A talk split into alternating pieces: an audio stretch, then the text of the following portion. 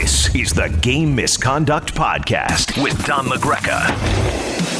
And welcome to the Friday edition of Game Misconduct. I'm Don LaGreca. He is Anthony Pusick. What's going on, buddy? Oh. Hockey. The books, they're shaking because Donnie Pucks is back. Kings money line in the wee hours of the day in the Michael Kay show right before we go off the air. It wasn't even close. I know. It was never even a doubt. Plus 125, plus money. Anybody who bet it. I know. What Anthony's talking about late in the Michael Kay show, a caller asked me for an ice pick, and I said, you know what? It's good money. Vancouver's been struggling. Go with the Kings on the road. They've been great on the road all year on the money line. It was like minus 124, I think, 125. It might have been what it ended up going off as before face-off at 10 o'clock. Kings win 5-1. Money. I'm surprised they didn't get more of a positive reaction on Twitter for it, so maybe people missed it. But I'm back, baby. Ice pick. Nailed it. Yeah. I like it. I don't know what the movement was, because usually there is a movement. Don can affect lines for multiple reasons. One, hockey is not the most bet thing in the world, and our show is very popular, so Don can change things depending on how aggressive people want to be with their bets, but hopefully people won some money. I won some money. A group chat that I do a bunch of hockey bets with, they won some money. There you go. They always tail Don. So this is big. So, and I don't know, is this going to be is this going to be a feel thing for you, Don? Like, are you going to start getting back? I mean, tonight we only have 3 games. I don't know if tonight you're going to dip your toe, but on these big nights where there's a lot of games, there's some potential. I know. You know, maybe will the Coyotes get off their 14-game losing streak tonight? Second of back-to-backs in Ottawa. Unlikely. After losing to Toronto. Got to say this, I want to thank very funny. It's so typical, Don. So I get a text message about, can I come on a radio show in Toronto? Oh, yeah, I saw. Okay. So I say, sure. And so I'm getting a text. I get another text, reminding me to come on. And it's 8:45. So, all right, I'm getting ready for it. Drop the kids off, hustle home so I can do the spot. So I got another text reminding me, and I text them back saying, call me on the landline. It'll be easier than doing it over the phone, over the cell phone. So, all right. Like a professional. My cell phone rings, though, and I do the spot with TSN. Good spot. Carlo Corliacovo, if you remember, former Maple Leaf, that the shows. It was a good spot. Enjoyed it. Talking about, all they want to talk about is Rempe and the reaction in New York to Rempe. Is he going to fight Reaves tomorrow? Whole thing. That's the reason I was on, is because the Rangers are going to be up in Toronto. I got the call. So we do all that. But they called on the cell, and Nancy's like, "Why? I thought they were going to call on the landline." I said, "I don't know. Something got confused, whatever." So, all right, now I'm getting ready for kickboxing. The home phone rings, and it's Sportsnet. Apparently, simultaneously, both stations wanted me, and I'm thinking it's the same station. It was 2 separate stations, so I did another spot in Toronto with Sportsnet. So I spent the morning up in the Great White North, in the great city of Toronto, promoting Rangers, Maple Leafs tomorrow, which will be on our air. 98.7 ESPN New York, with coverage beginning at 6:30, face-off at 7. I'll have the call with Pete Stemkowski. Looking forward to that. You're a hot commodity out there. But Rempe, that's all they want to talk about. You're on Rempe. Johnny Lazarus's podcast? It's in Rempe. Now, the thing that they want to talk about, and everybody is engaged about up in Toronto, because they love this kid, and they're expecting a big heavyweight bout with Reaves, hockey night in Canada, 2 original 6 teams, Rangers, Maple Leafs, and I don't know. He did not fight Olivier on Wednesday, the rematch. So he's still coming off a loss on Sunday to Olivier. And I'm thinking, and I did not hear this, I did not see this, maybe you saw it somewhere, I don't know, if he didn't go with Olivier because the Rangers told him not to, stay out of the box, you're more important than that. But I'm also because his face is probably still sore from the fight with Olivier. Now, I don't know if he's fully recovered by tomorrow. That black eye won't be, I'll tell you that. Are we gonna see anything or not? Now, the comments up in Toronto seem to be that had he beat Olivier on Sunday, there's no question he'd fight Reaves. Reaves would want to fight him because, hey, you're 3 for 3 in big heavyweight bouts. I'm the king. Let's go. But coming off the loss, maybe Reaves doesn't feel like he has to answer the bell. Question is, would Rempe want to try to get back on track? And did you see what Reaves did to O'Brien? Well, see, that's the thing. It's not. Is that I don't know if it's a good idea, all right? But listen, you want to try to get back on the horse, but if you don't, now it's two straight fights, and now the bloom's off the rose, right? And I asked this question. I'll ask you the same thing. Reaves is a pro. He's a good kid, too, all right? Now, they'll probably have a conversation during warm-ups, and I'm sure cameras will be all over it, both on MSG and on Sportsnet for Hockey Night in Canada. Does Reaves, being a professional and a good guy, will he say, you know what, I'm not going to challenge him? He's probably still sore from the fight. These are two teams that might meet in the playoffs. Points are certainly important for Toronto. And the Rangers, too. Carolina won last night over the Blue Jackets. So they're only 5 points back with the same amount of games played. So Rangers haven't locked up the division by any stretch. Would Reaves look at it and go, I'm not going to challenge the kid because he's probably still sore. I'm going to move on, part of the code that they have.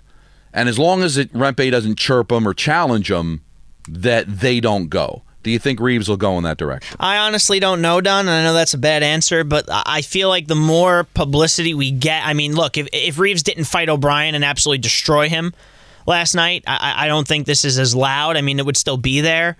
But Rempe's known as this fighter now. He's taken on every challenge or asked for a challenge in nearly every game that he's been in. And Reaves is the toughest customer probably left in the NHL. I think that's probably fair to say. And I think that he thrives off of the attention he gets from this stuff. And the more people say he shouldn't do it, it might lead me to believe he'd want to do it. Now, will Reaves accept? I don't think Reaves backs down from anything. But, you know, like I said, look, he had a really bad black eye. You know, I don't know how it's going to look in a couple days. We haven't seen them in a while. They're practicing today. I don't think anybody put out a picture yet of it. But, you know, at some point, I'm sure he'll fight Ryan Reaves in his NHL career. Is it going to happen? I mean, look, This is also a big game for the Rangers and the Maple Leafs, for that matter. Like, these are two teams that want to keep their standing of where they are. The Maple Leafs are still third in the Atlantic. Like, this is, and I'm not saying that a fight will derail anything, but do you really want to give anybody extra incentive or an extra jolt if they don't have it because of a fight, whether you win it or lose it? I'm not so sure. This is a crucial time for the Rangers, and I think that fourth line, when they weren't really playing well against Columbus on Wednesday, actually was one of the more successful lines in generating offense. Yes. So Rempe is not just a fighter. He's not like the type that we've seen. And like we said, there's not many goons left in the National Hockey League. You need to be able to have some level of play in order to stick around and play on a bottom line. Rempe has proven that he's much more than that. And I think that the Rangers want to see more of that. It's so funny that, like, Edstrom's like the gentle giant because I haven't seen him fight anybody or even come close to fighting anybody. And Rempe looks like he wants to hit everything that moves. So that's an interesting dynamic. It's certainly going to be a topic. I'm curious to see if the Toronto crowd is juiced up about it. We saw that Rempe was like a cult hero. Don, you were there. Every time he touched the puck or he hit somebody, it sounded like to the equivalent of Linsanity with how much people love this kid. So it'll be interesting. I'm going to say they don't fight. That's my prediction. Well, I'm going to say they're not going to fight, and we'll see what happens down the road. They can meet each other in the playoffs. Like I keep saying, my phrase is they're bigger fish to fry for both of these teams, especially for Toronto. Toronto won last night. Detroit lost to the Islanders. That's a big win for the Islanders, so there's a little bit of a cushion there, but you don't want to fall to the wild card and have to play the big boys. You'd rather stay.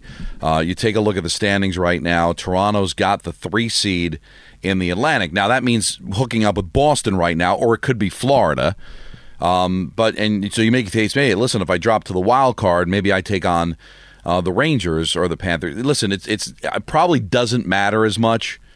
I don't think Toronto can fall out of the playoffs, but they want to play well. Rangers want to hold off Carolina, as I mentioned, with their win over Columbus. They're only 5 points back, both with 60 games played. They've got a big tilt coming up later on in the month against each other in Carolina, so that can close the gap even further. I think they've got another one after that, too, so I don't think they're going to fight either. Going back to last night, we mentioned the Islanders' big win against the Red Wings. Huge, big boy win. I mean, the Red Wings have been hot. And the Islanders get themselves kind of back in the conversation. So the Islanders sit with 64 points, same as the Rangers, same amount of games played.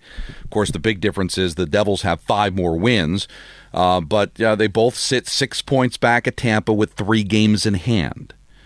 So you probably feel better about the Devils. They had a win against the Sharks, put up a touchdown against them. They got the Ducks tonight. So if you fancy yourself a playoff team, the Devils should win tonight.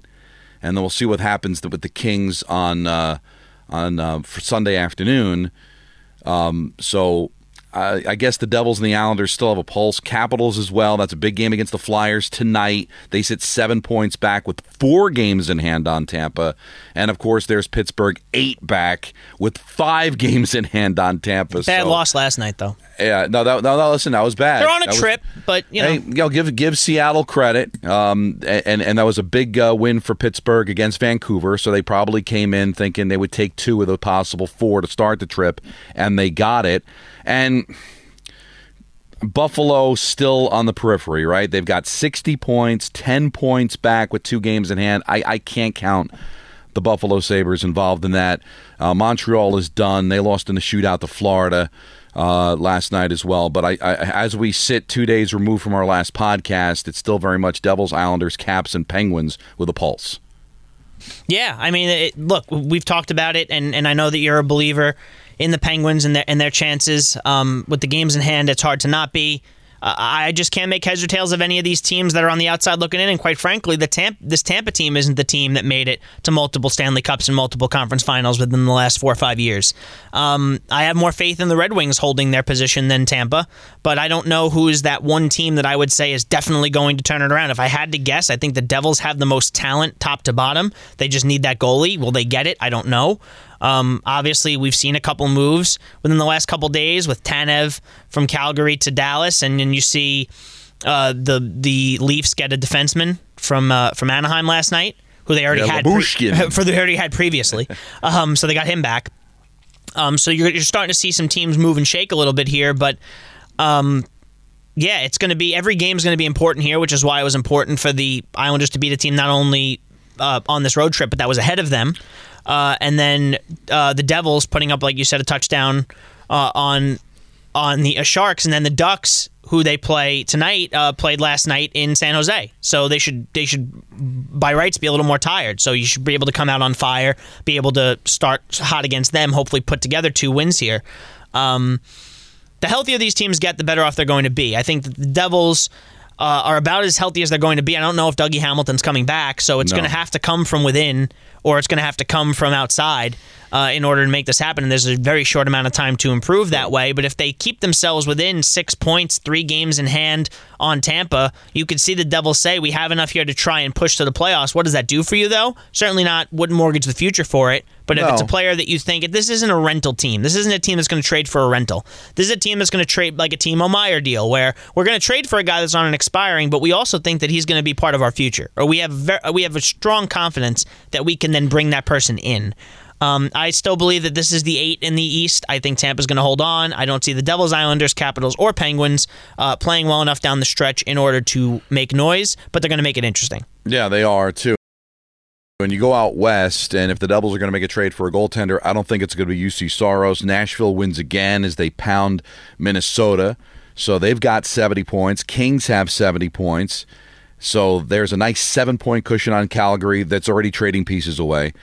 St. Louis, Seattle, also 7 points out. Minnesota, 8 points out. So it's looking pretty good that Nashville's going to be a playoff team. So I don't think they're going to be trading anybody.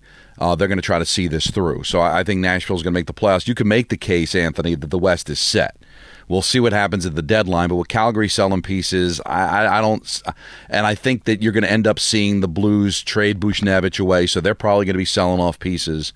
Same with Minnesota. So I think the West is set, so I think Nashville's off the table. You mentioned Tanev to the Stars. He didn't play last night, but they still win against Winnipeg. So all these teams playing each other, right? Colorado beats the Stars. The Stars beat the Jets.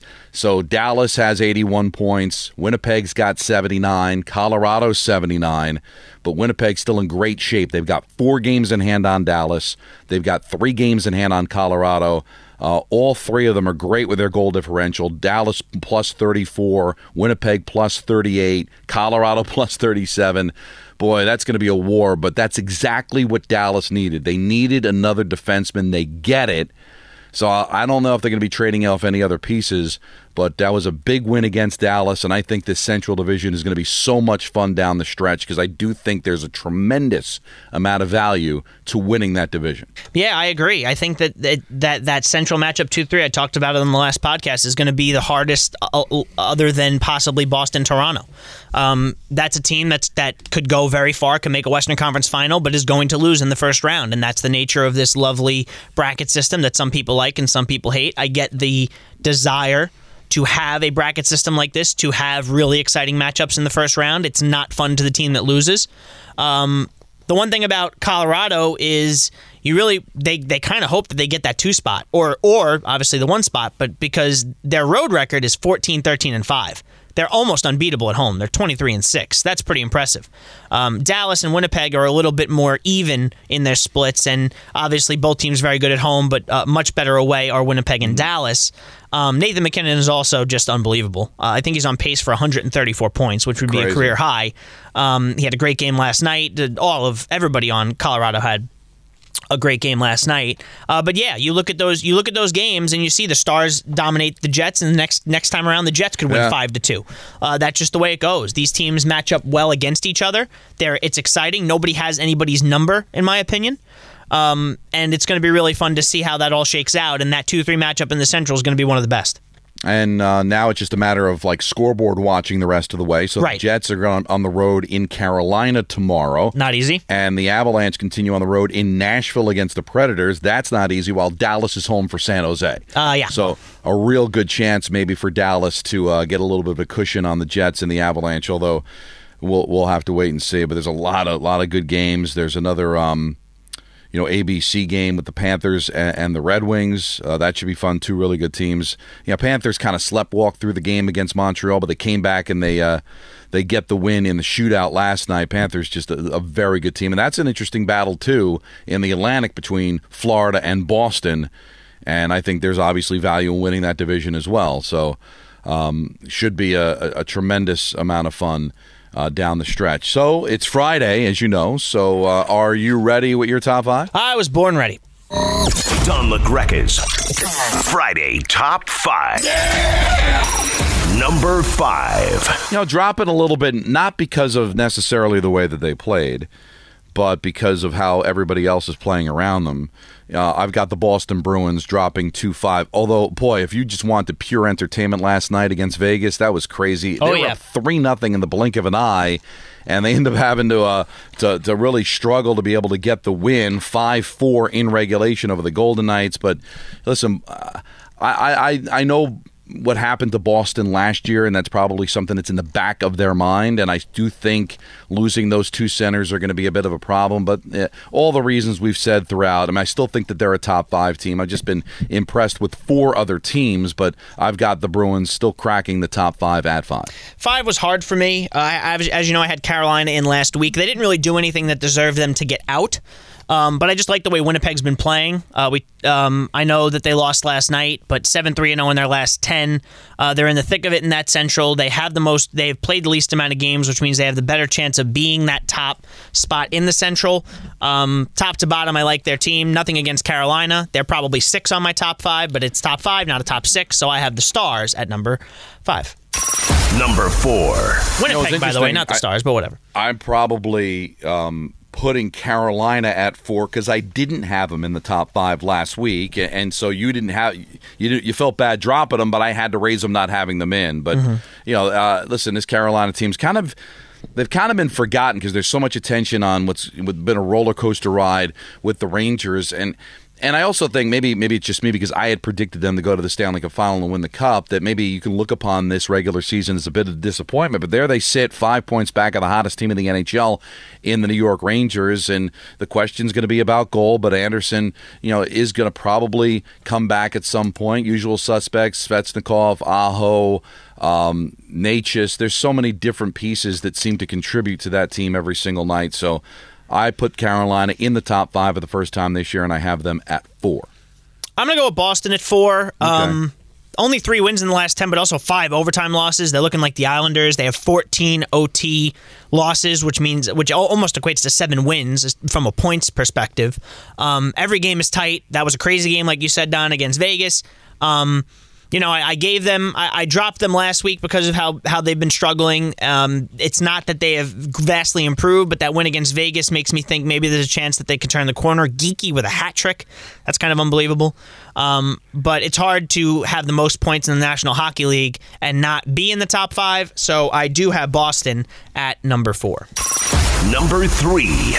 I love this Dallas team, as you know, so I've got them at 3. That was a big boy win against the Jets last night. Stankoven, who I didn't get a chance to see, because there was a chance he was going to play in the Ranger game last week that I called last Tuesday. Yeah, I bet him because, you know, it would make sense for him to score his first goal against the Rangers. But he didn't play because I guess it was like Duchesne was on the fence whether he was going to play or not. He ended up playing, so we didn't see Stankoven, but Stankoven ends up getting called up, and he has scored now in a couple of games in a row. And now the acquisition of Tanev, I think, really just rounds them out as a very, very dangerous team in the West. Dallas Stars at number 3. I'm going to go with Vancouver at 3. Ooh. I know, 4-5-1 in their last 10. They lost last night, but again, and this is I'm a prisoner of the moment sometimes. Last week I was much more...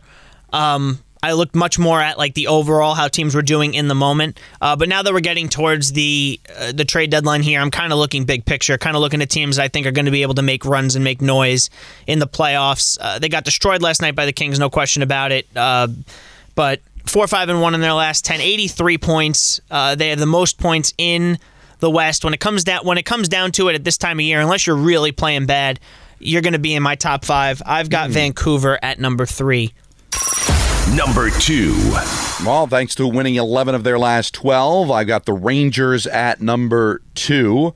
It's all coming together for them. It's not just the goaltending. They're getting extra scoring. Lafreniere has been hot. We'll see if Kakko's going to work out on that top line. Rempe has been kind of a folk hero here, but you look at how the Rangers have played so far over the last month after a terrible January. It's not just one thing. There's a lot of things coming together for them. That fourth line, as you mentioned earlier, is contributing. We know what the Cooley line can do, but now that top 6 has really been clicking, and I just really love what Lafreniere is doing. The Rangers just playing too well not to have them in the top 5, and I've got them at number 2. I agree. Number 2 for the Rangers. It's odd that they struggled against Columbus, or it seems like the way Columbus forechecks and the way that they break out gives them fits with their 1-3-1. But they answered the bell on Wednesday. It was as convincing a win as you could have, where in the first period they really put a lot of shots on but didn't score.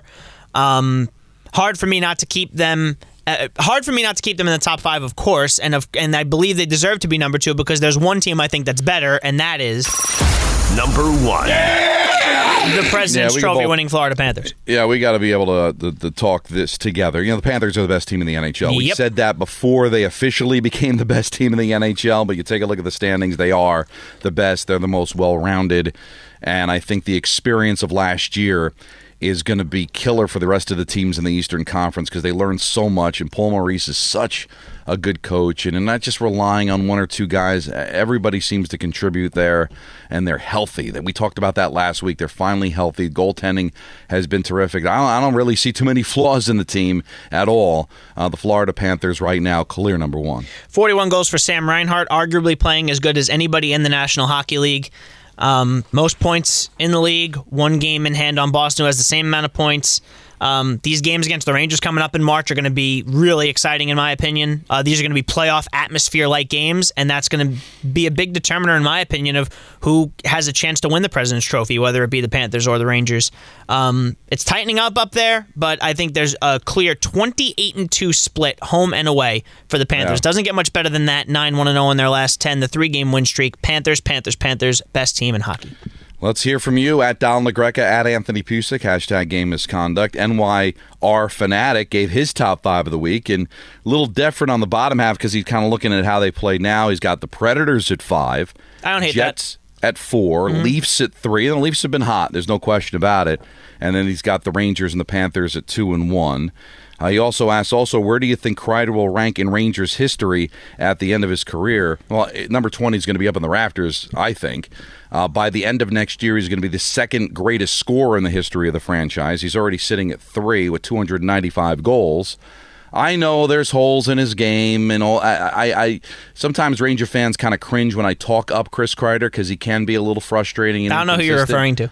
But come on, the numbers are not going to lie. If he finishes his career with the Rangers, if he stays healthy and continues to put a, listen, this is a guy that never scored more than 28 goals. He's now had over 30 now, 3 straight years. As he hit his 30th goal with the empty netter against Columbus on Wednesday. Listen, I know that sometimes you're a little bit dubious, but I just think the numbers are just going to be too much to ignore when his career is over. No, when you take a look at it now, Don, and the way that the trajectory is going, I mean, it's going to be hard to imagine him not up there.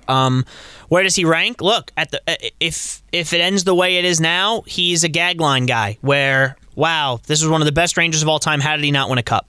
If he does, he's at the level of Messier and Graves. And now, is he going to be a Hockey Hall of Famer? I don't mean that. But in terms of Rangers lore, you're talking about a guy who's going to finish top 5 in almost every offensive category. He's going to have the longevity. He might end his career as a Ranger. And if he wins a cup, you're talking about a guy who every time he walks into the Garden is going to have the fanfare that a guy like Messier or a guy like Graves has. Not saying that he's that level. I'm just saying that from a Rangers perspective, he would be that important. Because right now, you're a guy that deserves to be up in the rafters but hasn't won. Yeah. If they find a way to win with him, he's at the level of a guy like Messier and Graves, in my opinion. And it all depends on how it ends. As you said, if he wins a Stanley Cup, it's a slam dunk. Does he finish his career with the Rangers? Because you got to remember, the only other guy, I mean, Richter, his whole career was with the Rangers, but you look at the other retired numbers, Messier, Graves, Howell, did not finish their careers with the Rangers. Rod Gilbert is the one that did, and look how revered Mr. Ranger was. But there's a chance that he can score more goals than Gilbert. Rattel didn't spend his entire career with the Rangers either. If he ends up spending his entire career with the New York Rangers, that's going to be pretty significant. And then you look from a skating perspective, and an American-born player, his whole career with the Rangers, he's already played in the Stanley Cups, already been on a President's Trophy winning team. Maybe by the end of this year, it'll be a second President's Trophy winning team. Maybe a chance at the Cup, which I think will solidify things. Maybe some more moments in the postseason, but he's still young. He's still under contract for a while. I just think the writing's on the wall here. Now, could it all turn ugly and make it seem laughable? I guess, but if you have any kind of confidence, you got to believe that that's kind of where he's trending here in his career. Troy says, due to the salary cap being what it is, should we A, see more 3-team deals, and B, expect more teams to retain players who will qualify to be free agents this upcoming offseason? Kind of like the expiring contract that you hear in the NBA, right, Anthony, that holding on to certain... I guess you could see that. It hasn't been an NHL thing, really, but I think that can start to become that. But, yeah, you're going to have to make the salaries work. And bringing in the third team in the Dallas Calgary deal was really important to get that done. So definitely, 3-team deals. You're going to see a lot more of them moving forward. Yeah, no, look, teams that can, let's say, weaponize their cap space. Look, we saw the Coyotes do it a lot. How many LTIR guys do the Coyotes have just to be cap compliant? But right. As a result, they were able to get draft pick compensation as a result of it. The Devils are involved in that deal. With Calgary and Dallas, and got a pick out of it just because they could retain some of the money. Teams that are willing to retain money in a seller's market it's very beneficial to them because you're probably in a position where you can hold on to the money and it's not going to hurt you because you're either not going to make a run or you're on the outside looking in, and you're going to get a pick for essentially just holding on to money that's going to go away at the end of the year anyway. Obviously, if you could take advantage of that, fantastic. And it's also good for the teams that want these players because if there's teams willing to retain the money, they can get a player that they may not otherwise be able to have because they're not cap compliant and right. Be able to make a deal with them. And if you have the picks available to do such a deal, then it's awesome. Yeah, I look, it's very confusing to the layman trying to figure out why do I have 25% of Chris Tanev's money on my books and he's never played for me? But it's certainly something that this is why these guys get paid the big bucks, the GMs, the scouts, and everybody else to try and figure out all these capologists that try to figure out ways to manipulate the cap in a way that benefits your team going forward. These 3-team deals are going to be something that you see probably a lot more often. Sean Gleason says, intrigued to hear your take on Philly. Are Briere and Jones going to stay the course or even possibly sell some pieces at the deadline despite their position? Lawton, Walker, Frost come to mind. Could really shake up the Metro race.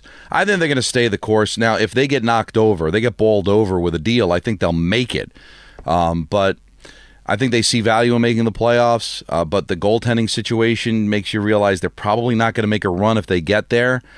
We still have, 8 days to make a deal. We'll see if they drop it all in the standings. Like tonight's game against Washington's kind of interesting.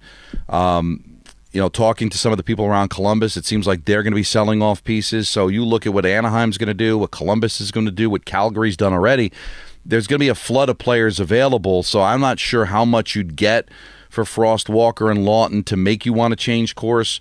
I think Jones and Briere will listen, but it probably would be smart to just have them ride it out, see where this all finishes, because I don't know if you want to throw away a chance to make the playoffs. But over the next week, if you see the ship be sinking and the Devils and Islanders get hot and it looks like you're not going to hold on to that playoff spot, then it would probably be smart to think about selling those pieces off. Yeah, look, I think it was mentioned when the Rangers played the Flyers last that Danny Briere's listening to offers, but in a lot of these situations, if it's a guy they want to keep, remember, I think that John Tortorella and the front office, Keith Jones and everybody else knows that this is not going to be something that happens overnight. This is going to take a couple years. They have to stick to it, to their plan. Now, if their plan involves a player, why would you trade him? Unless you think that in free agency you're going to get him back. Like if he's a rental and you don't think he's going to be beneficial to you making a cup run this year, which I don't see happening without Carter Hart, okay, then we'll trade him, and if he has a desire to come back, they could sign him, and whatever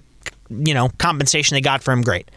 If it's a guy that you don't see as part of your future, and we've looked at this market and seen that there's been some overpays for players, okay, maybe it's something that the Flyers would entertain. I think the injury to Drysdale kind of hurts their defensive depth, whereas maybe, and with Delorier already hurt, where you think, okay, maybe they could trade one of their defensemen.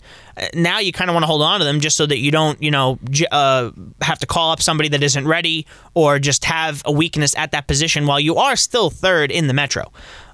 So I think it's going to be interesting. I think it's going to be a listening to, but not necessarily needing to deal anybody deal for the Flyers. I could see them making a move or two. It just depends on what they would be getting back in return. Yeah, and I see the only movable piece, because a lot of these guys are affordable, but they got a lot left on their contract.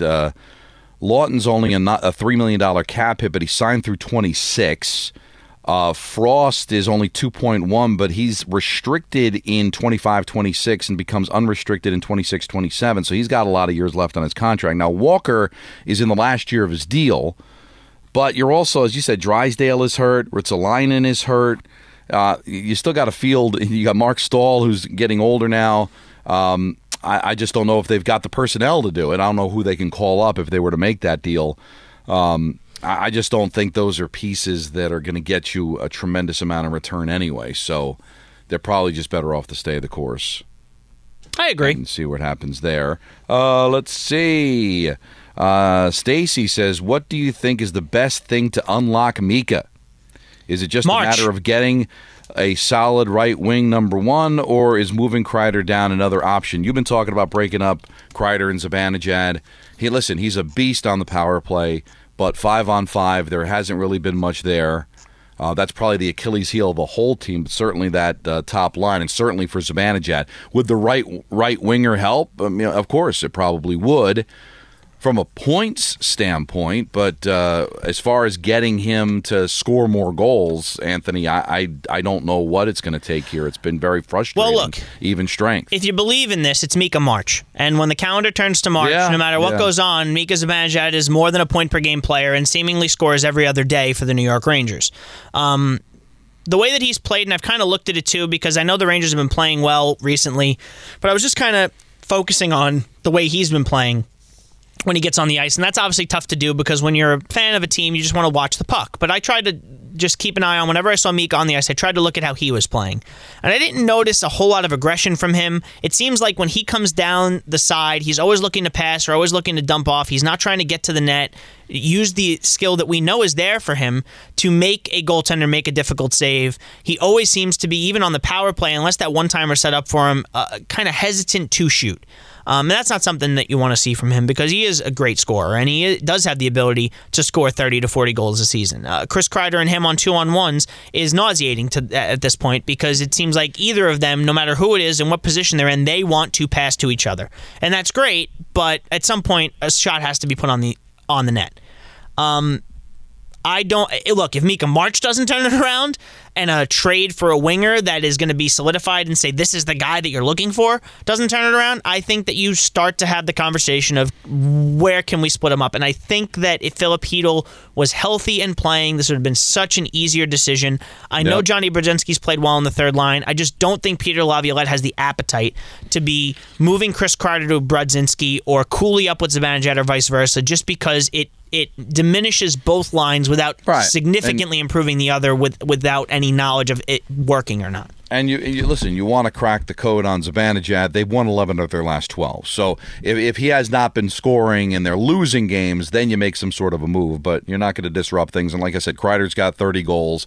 We'll see what Kakko does in his second game tomorrow playing on that top line. He had one heck of a move against Columbus. It didn't end up a goal, but boy, you salivate on what he could possibly do if he can kind of get himself going here. So I think the second round here with Kakko on the top line is going to bear more fruit than the first time around. And Jimmy Berger asks a very intriguing question. We almost need to bring in Dave Rothenberg for this. He says, my wedding is May 31st, 2025. Very exciting. But I'm already having nightmares about there being a huge Ranger playoff game that night. Hopefully they'll get it done this year, so it won't hurt as much if there is. The show yesterday got me thinking. Of course, we talked about that on the Kay Show. I can guarantee you you're looking at that either being game 1 or 2 of the Stanley Cup Final. I looked it up. It's a Saturday. So now that everything post-COVID is kind of back to normal, you're probably looking at either game 1 or 2 of the Stanley Cup Final. So are you willing, if they don't win the Cup this year, running the risk of getting married on a day in which the Rangers are going to play in the Stanley Cup Final, Anthony? Now, the good news is it's either game 1 or 2, so it won't be a deciding game, but still, it could be very distracting if you have knowing your team's in the Stanley Cup Final and you're getting married. If you have a fiancé that cares as much about the Rangers as you do, like the people that got married in the garden that you see on that commercial that's running on MSG. Right. I think there'd be some level of understanding. If you don't, and they're not as big a fan, I don't know if that's the way you want to start off the marriage of, hey, listen, I don't know if we can get married on this weekend. The Rangers could be in the Stanley Cup. Well, listen, I hear you. If you got the date set, it's set. I mean, you're not moving it. All right, and you're certainly not moving it on spec. I mean, no. We've got a whole rest of the regular season and postseason here, a whole regular season. You can't move it. It's just that there's not enough information that there'll be a game that you're not moving it. So the question is, if you are fortunate enough that the Rangers are playing in game either 1 or 2 of the Stanley Cup Final, I think you roll the dice, and if it happens, hey, at least it's not a deciding game, and maybe you can incorporate it into the wedding in some way, shape, or form. Have it on at the bar or whatever. Dude, Jimmy, this is hopefully the only time you're ever going to get married, and it's going to last forever. And believe me, as much as you want the Rangers to win, it shouldn't be more important than your wedding. So we talk about missed moments and things like that we had on the Kay Show yesterday. Look, I agree with you, Don. A good problem to have. If on one of the happiest days of your life, one of your favorite teams is also playing in their championship, I'd say be thankful, and, the phone works. I know you'd want to watch it live, but, pop in and out, take a look at the scores, enjoy the time, and look, let's get to that problem first before we have to worry about it. I understand that it's probably tough, but let's see. It'll probably work out in the end. All right, I'm just looking here. Stanley Cup Final last year. Game 1 was June 3rd. But I think it'll be earlier this year because, again, I think everything kind of started at the right time. Right. So where it could be awkward, if it ends up staying on the same timeline, could there be a Game 7 of the conference final on the night that you're getting married? That's a different story. But, dude, we got a long ways to go. All right? And maybe they'll win the Cup this year, and it won't matter as much because they'll already have the ring. But listen, we know there's going to be a ring on May 31st of 2025, and that's the one that you're going to put on the finger of your fiancé. Yes, so let's worry about that one. Let's worry about that one. All right, this was fun. Sure. We will be back again on Monday, hopefully with EJ Raddick, and recap another busy weekend. And let's see, Monday. Today's the 1st, so that'll be March 4th. So we will be within the week of the deadline. And when I was talking to those guys in Toronto, two separate radio stations, by the way, they kind of feel the way I do. You'll probably see a lot of deals before the 8th. You know, we already saw the Tanev deal, Labushkin deal. So there could be some things this weekend.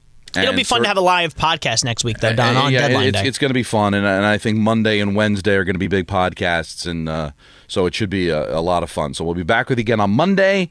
Enjoy the weekend. You want to get in touch with us at Don LaGreca, hashtag Game Misconduct, or at Anthony Pusick at hashtag Game Misconduct. I'll be on the call tomorrow in Toronto, Rangers and the Leafs, myself and Pete Stemkowski. I haven't worked with Pete in a while, so I'm looking forward to that. Anthony, I'll talk to you on Monday. Sounds good, Donnie. This was the Friday edition of Game Misconduct. This is the Game Misconduct Podcast with Don LaGreca.